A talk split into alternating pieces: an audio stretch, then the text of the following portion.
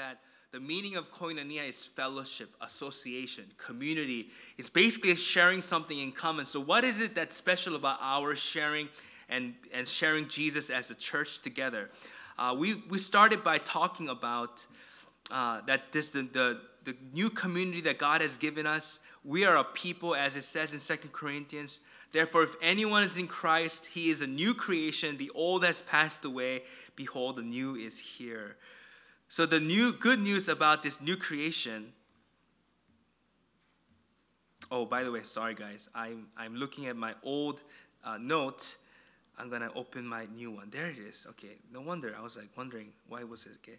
Our turn to person next to you and say, uh, just uh, share something nice about them right now. Just look at them. Just the, yeah, yeah, something very nice about yeah. Okay, I love your mask. All right. All right. Okay, back to me now. Sorry about that. So we want to focus on what it means to be community, right? We began last Sunday talking about that in this fellowship, we've all been made new, right? Not new on the outside, but new on the inside. We are completely different. And because what that means is the basic gift that God has given to us is the death and resurrection of Jesus, it became your death and my death, and his new life became your life and my life. This is the mystery, but also the blessing of the Christian faith. It's something that is a gift that God has given to you. Your old self that was dead in sin is now gone, is, is put to death, has passed away, and God gave you a new identity, which is created in the likeness of God. So we are today created to be like Jesus Christ, okay?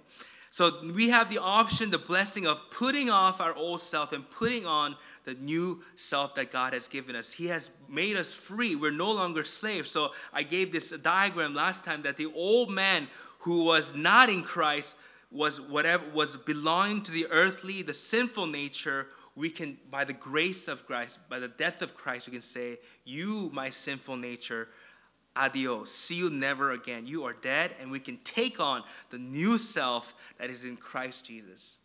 That is the goal of God creating this community. That's what we share.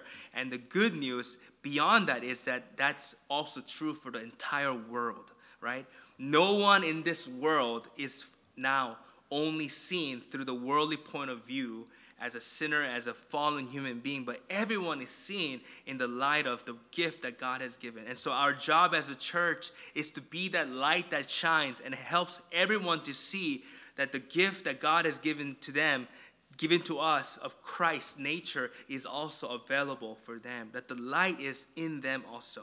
If they are willing to receive Christ. So, today, for our second part in Koinonia, we're looking at the uh, end of one of the most important books in the New Testament called the Romans. And so today we're going to talk about how Paul was addressing this church. And as you can see, this is a picture of what the church looked like. How does it look? Would you like to join this kind of church? Well, that's why Paul was very concerned, and he wrote a very nice book. If you guys uh, want uh, want an introduction to what Christian faith is, you start in the book of Romans to really understand what it is. But the quarrel is there's something interesting about the word quarrel, right? It's not just any fight. A quarrel is a heated uh, argument or disagreement. I'm sure we've all had it, but it's between people who are usually on good terms. It's people who are like in a family, among friends, people in the church, the same association, right? So he's talking to people in the church who all have believed in Christ, who all receive Christ. So everyone in Romans, in the church of Rome, they are new creation, right? They understand that they're no longer sinners, that they are a child of God. But still they're fighting. How is that possible? How is it that people who are Christians are fighting? Can you imagine? Can you imagine people who believe in God arguing? Right? Aren't we supposed to be new people anyway? Aren't we supposed to be dead to our sin? Well, the truth is, that whole process of becoming new, discovering your new identity in Christ is a process, okay? Just like a little baby, when they're born, they have a new identity, but they have to learn to walk. They have to learn to get stronger, to eat on their own, right? So, what we're seeing in the Church of Rome, in the Bible, many times, is churches in their infancy, right? They are believers, they're Christians, but sometimes, many times, they act just like the world, okay? But importantly, more importantly, what are they arguing about? Paul says they were arguing about disputable matters regarding their faith. There are matters in the church that are disputable and indisputable. Indisputable, undisputable, for example, are things about who is Jesus Christ. Did he die for us? Did he resurrect? The undisputable things are what is sin. They're obvious sin, like the Ten Commandments. Those are things you can't really argue about. The, the, the sin is what it is. But there are matters in the, in the church that, are, that were, to these people, arguable. Okay? And for the Romans, it was about, for them, it was about what is the right thing to eat or not. Okay? And it's not a talk about what's the best diet, what's the best healthy thing. No, they were talking about eating things according to the law of God. What was the right thing to eat to please God or not? To the Jews, right, you might know God listed a lot of things in the, in the law of what was good and what was wrong to eat. For example, no pork, no lobster. You can eat grasshopper, but you can't eat snails, etc., etc. It's very, very long and very, very specific on what it means to be holy. But then when the gospel came, right? So from Jerusalem to the ends of the earth, now all of a sudden, because of Jesus, it's no longer just the Jews who believe. It's not just the Jews who, who have been blessed, but the Gentiles, the people that the Jews for 5,000 years were taught to, taught to say no, to, to get away from because they're unclean. Now all of a sudden they're worshiping together. So, what do you do to these new people who are different than you in the church? Do you give a special section to them? Uh, uh, the sub room, the, the, the side room, right? Or do you invite them to the center of this new koinonia that Jesus died and gave his life for? So today, when the arguments were breaking out, this is what Paul tells to these people, the church in Rome, he says. The one who eats everything must not treat with contempt the one who does not. And the one who does not eat everything must not judge the one who does. So the one that um, does not eat everything, obviously, is the Jews, the people who for the for six thousand years knew that they were the chosen ones. They had the law to go to to worship God. And then those who eat everything were the Koreans, right? No. They were the people who didn't, who weren't circumcised, who do not know who Moses was, who do not know who Abraham was, but they found Jesus and they had equal acceptance into the kingdom of God, just like you and me, right? So Paul is saying, number one, do not judge them if they're different, do not show contempt. Why? The good news that we've been sharing is that for God has accepted them, right? Who are you to judge someone else's servant? To their own master's servant stand or fall, and they will stand, for the Lord is able to make them stand. So, in the fellowship, right, this koinonia of the church that the Romans were, and so are we, when you encounter people who have arguably different faith perspectives, so I'm not talking about people arguing like, is Jesus the Lord or not? I'm talking about people who first believe that Jesus is Lord, but they have different perspective about other matters that pertain to living in Jesus Christ and following Him. It says our first response when you find someone who's different than you cannot be one of judging and treating them with contempt. You know, what is the word treating with contempt? Uh, I actually had to look it up because I've heard it, but I didn't know. But it's actually a really bad word. Treating someone with contempt, it means to despise them. It's not just saying, oh, I don't agree with you. It's like saying, man, you are a bad person because of this, right? It actually literally means to reduce to nothing. it's to push them away, to segregate, to isolate, to make them your enemy. To treat with someone with contempt is to say, what you believe, what you are saying, because of that, you are nothing to me. And we all know what judging is, but what's scary about judging is that it's drawing conclusion about someone and limiting them to what your assumption is about that person. It's drawing uh, your, your, your prejudice upon somebody. When you judge someone, we're disrespecting and we're going against God's own faith and perspective on the person. Because again, that verse that we saw last, last Sunday, that we no longer consider anyone from a worldly point of view, there's not one person in this world that you can look and say, this person is hopeless. Because why? Jesus died for that person, and Jesus says, You in me can become a new person. So therefore, we as human beings, we don't have the right anymore to look at anyone and say, "You are hopeless." It would be like someone looking at my son uh, and and you know coming to me, someone that I don't know him uh, him or her well, or someone that doesn't know my son well. But imagine if they come to me and they're like saying, "Wow, your son, he's never going to be talented. your son's never going to be taller than you know 150 centimeters." You know, these days my son's uh, learning how to jump. Uh, he's kind of early in his development, and he gets about an inch off the ground. Right? It's really cute. Like his body, he doesn't know how to. He just jumps. But imagine someone says like, "Yeah, yeah, psst, your son, he's only gonna be jumping one inch uh, for the rest of his life." Right? Imagine that's how would you feel if someone would come to your son and say, "Oh, your son's never gonna be good in math." Yeah. Oh, he can't even write. He can't even eat. Right? But that's exactly what we do when we look at anyone and judge them. Because we're saying what God thinks about you, His plans for you, His power to save you, His power to forgive you and to love you and to encourage you, that's not going to happen to you. I think God will be very angry at such person. Exactly. That's why Paul is saying, do not judge the person who is different. Because why? At the end of the day, our role is never to judge, but it's to allow God to be responsible for his own child, right? In the same way, when we look at God's, any one of God's child, and we say to them that where, your sins and where you are, your weakness and your brokenness is who you are, and to judge them in that, say that is final, that's a big problem with God. So therefore, uh, another another uh, disputable matter that Paul talks about in this chapter is also he says in the next verse, says, One person considers one day more sacred than another, another considers every day alike.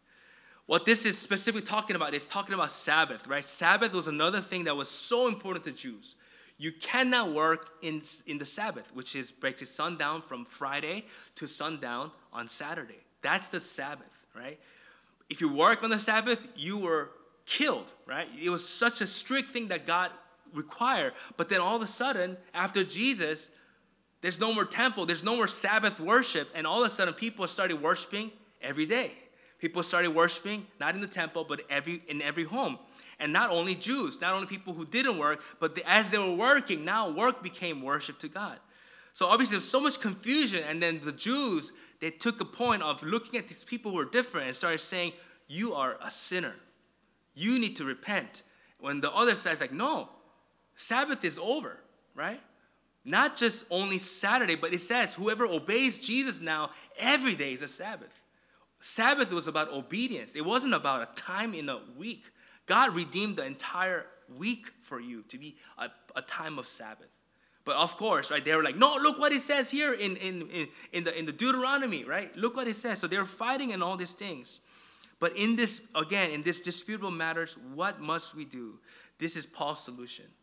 So Paul is actually looking at these people fighting, these brothers and sisters, they're same family. They're already saved. They're already Christians. They're already saints. They're already like Christ. But Paul is helping them and realizing, hey, you know what? Both of you guys are right. Right? But that's not what's important. This is what he says. He speaks to these two different parties with different opinions. He says, each of them should be fully convinced in their own mind. Meaning, if you believe that Sabbath is very important to God, then you keep it to God. Not to not for the sake of showing off or not for the sake of trying to convince others, but so that you can give it to the Lord. He says here, whoever regards one day as special does so to the Lord. Whoever eats meat does so to the Lord, for they give thanks to God. And whoever abstains does so to the Lord and gives thanks to God. If we live, we live for the Lord. If we die, we die for the Lord. So whether we live or die, we belong to the Lord. Friends, how did you come into this koinonia? How did you come to share in eternal life? How did you come to share in the kingdom of God? How did you come to share in the righteousness of God? It wasn't by the help of any person, it was Jesus. So we owe everything we do and we believe to God. And some of you guys may be convinced that I need to pray every day well, you do it to the Lord. And the person who doesn't pray every day at the church, you don't go to them and say, hey, you, listen to me. Look what I do. Look what you're doing. You're bad. I'm good. You know, repent.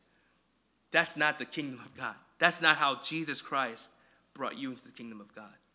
Let's talk about how Jesus brought you into this koinonia, and we will understand this.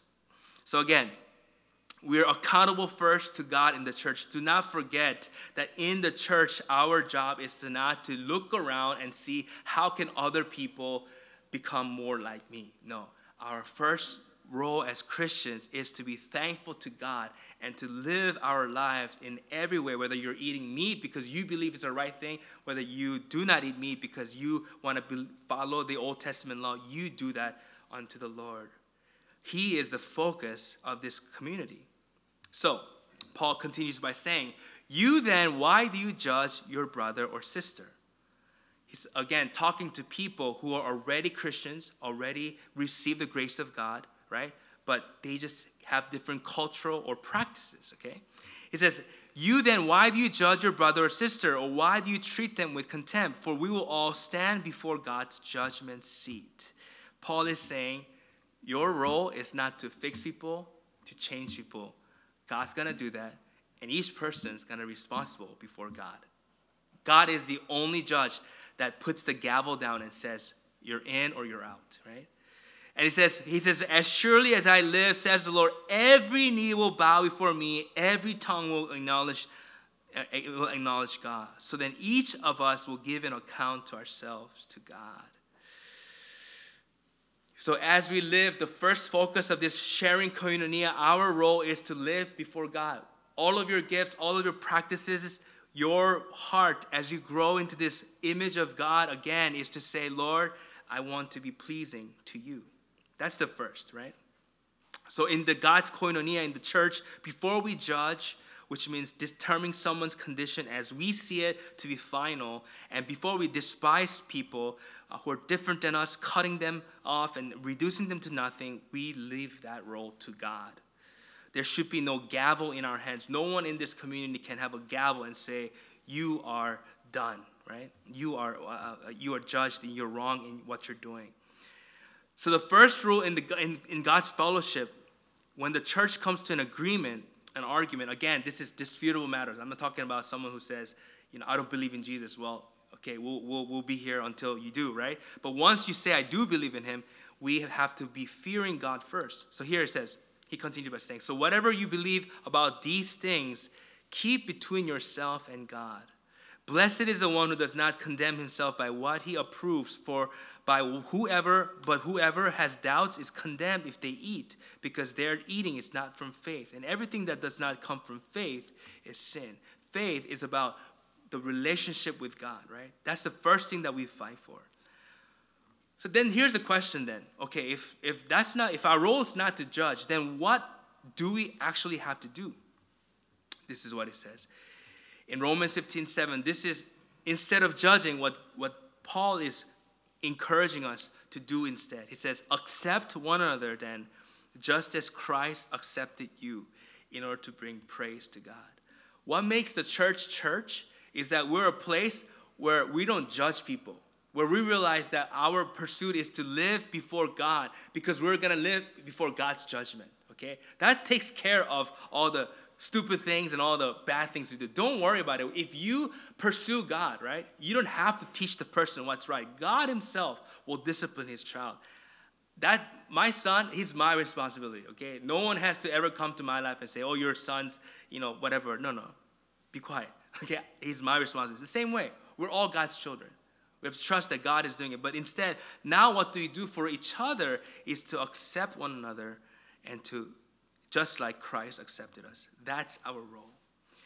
Friends, today I, I talk about an ancient history, right? We're talking about people who, this is not our context. We don't, we don't, we're not Jews. We're not talking about a circumcision or no circumcision. That was a big deal back then. But we're talking about today a community of people who also believe in God. We also share in the love of Christ. We all understand God's forgiveness. But have we had issues that are disputable among us that sometimes stops the work of God, that sometimes divides the church and makes us, instead of people who work together, fight against each other? What are some of these things? It's a sad truth, but the reason why there's so many denominations is a result of that, right? Presbyterian, uh, Anglican, Methodists, right? Uh, Assemblies of God. Some of it is just beautiful history. They just, you know, never had the chance to cross paths. Like some started in England, some started in Germany, some started in like uh, um, California. These are beautiful movements, but many of it is also because of fights, preference. It, it may be maybe kind of kind of sad for you, but some people believe that you, to be baptized, you have to be fully in the water. That just praying for them and putting the water on their head, that's a sin. and so you have people who are so set on you have to dunk them in the water to fully baptize. Or there's, there's, there has been churches that said, you know, there is no drums allowed, right? No, no, no electric guitar, right? No guitar, only organ and piano, right? I, honestly, these are things that are kind of funny, right? Because it doesn't matter which one you do, right? It matters that you understand who Jesus is and that you have received his grace. Maybe more contemporary to us is I've seen this in the church. They can't believe that you're a Christian and that you are a Republican, or that you're a Christian and you're a Democrat. You watch CNN, you watch Fox, you got the vaccine, you didn't get the COVID vaccine.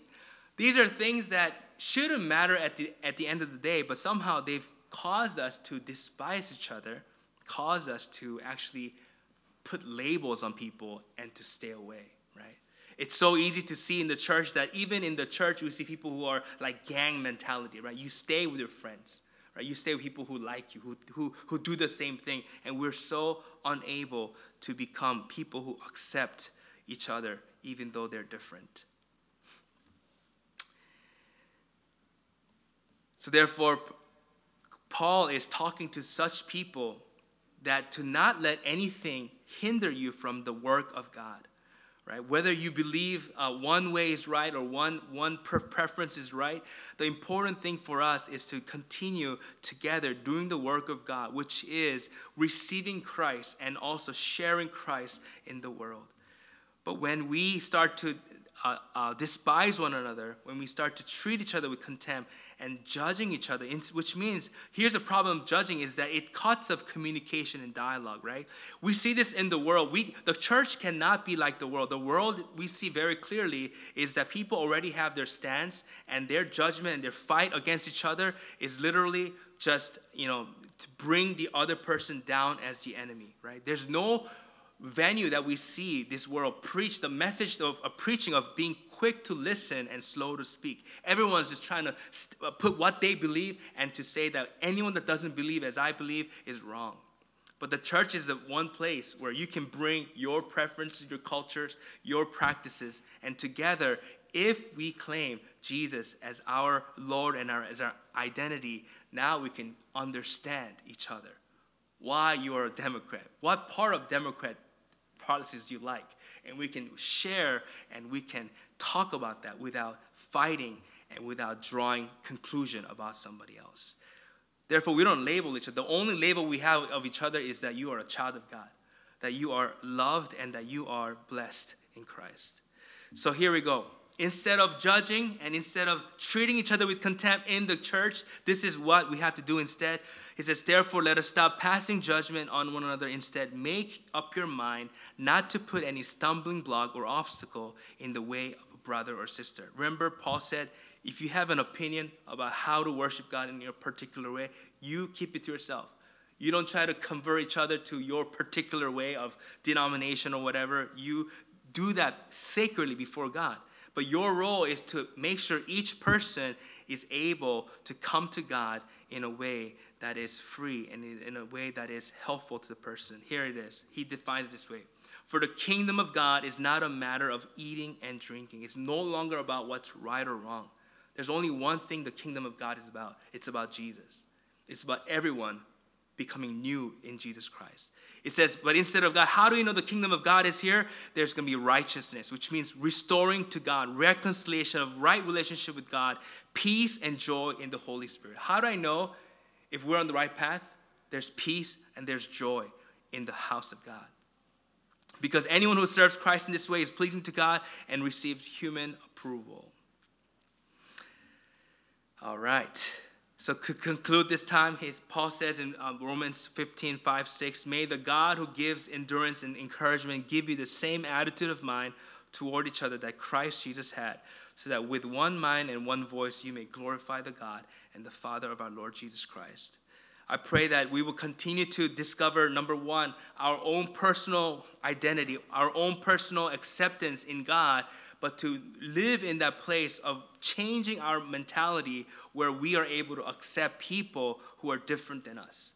Because why? We believe that God is working on them, right? God is working on me, God is working on them. So we are all encouraging each other to uh, continue in, in, the, in the ways of God.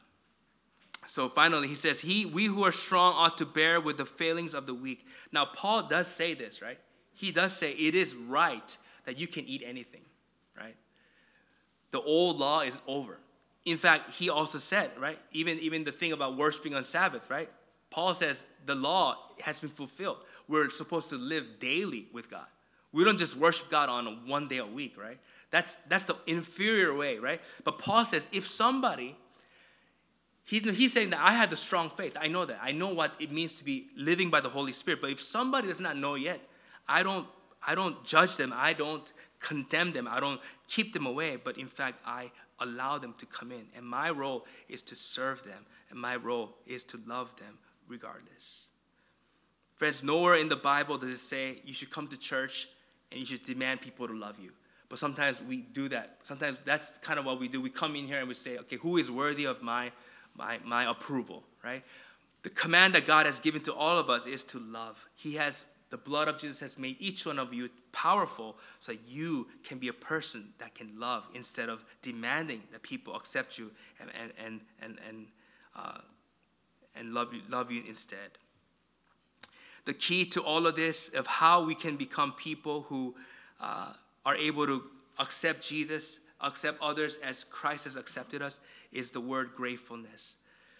If we truly understand, the more we think about how God brought us into his kingdom without condition, without requirement, without pay, how he richly forgave us and how, how much suffering he did for us, if we can just focus on that, it is inevitable that you do the same to others, right? We are, our, the church has to be defined not with people who just gather around people who believe the same thing about you and, and, and live in the same way as you, but are people who are set on being thankful to God and therefore living a life of accepting all people and encouraging people to pursue Jesus Christ together. Gratefulness becomes the root for generosity, godliness, greatness, right? But the opposite of of, of it is the poverty, the bitterness, the small mindedness, the, the bickering and the fighting that has no end. So I just want to close with reminding us that our faith, our life is headed towards an ultimate celebration, right? That the way that the world is going to end for all of us is not sadness, it's going to be the greatest joy and, and celebration.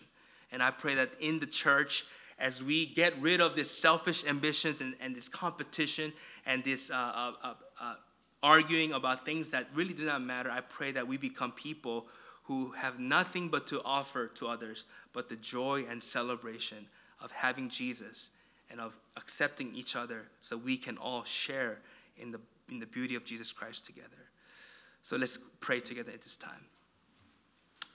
So, God, I'm asking this day, Lord, that you would help us, first of all, to see our own condition of our own hearts. That none of us be people who are sitting in this place thinking we're better than someone and judging others. But, Lord, help us to have the mind that Jesus Christ had. That we are, Lord, just uh, so excited, that we are so driven to accept people, to get to know people because we want to love people, Lord. Let that become what this church is about. And let anyone that comes in here, Lord God, be able to find Jesus. Let them smell Jesus from the grateful hearts that we possess. So, Father, help us to experience your love in a deeper way in this year as a community and help us to change our lives from being a place of judging and showing contempt to people who learn to love as you did. Teach us about reconciliation, teach us about the power of forgiveness. Help us to practice this new way of life together. In Jesus' name we pray. Amen.